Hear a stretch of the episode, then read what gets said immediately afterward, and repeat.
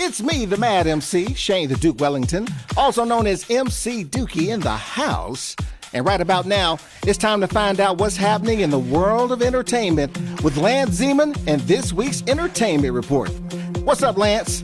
It's a long shot at the movies this week, Dookie, as Charlize Theron teams up with Seth Rogen for the romantic comedy Long Shot. It tells the story of a journalist who's reunited with his childhood crush just as she is about to make a run for president. Kind of gives a whole new meaning to She's Out of My League. Shea Jackson Jr. and Andy Serkis co-star. And Dookie, it looks like directors begging the internet not to spoil their films is now a thing. The Russo brothers did it with Avengers Endgame, and now Quentin Tarantino has penned a letter that is doing the rounds on social media asking those who got a chance to see his new movie Once Upon a Time in Hollywood not to spoil the experience for other moviegoers. He used the hashtag #NoSpoilersInHollywood.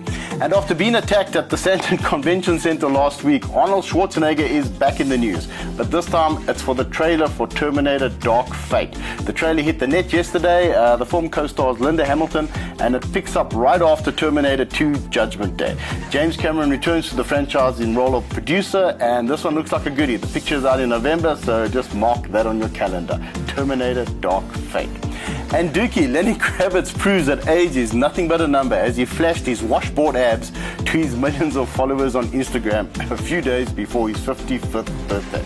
Just hope I look that good when I hit that age. And Whitney Houston is releasing some new music as her hologram prepares to go on tour. This week, her estate announced some big plans that include a publishing deal, a Broadway musical, an album of unreleased material, and for a second time, a hologram dedicated to the legendary singer. And Sama 25 happens next weekend at Sun City. The award shows have announced that they will bestow the prestigious Lifetime Achievement Award to three acts, namely Kwaito Legends TKZ, Mango Groove, and the late HHP, who hosted the show back in 2015.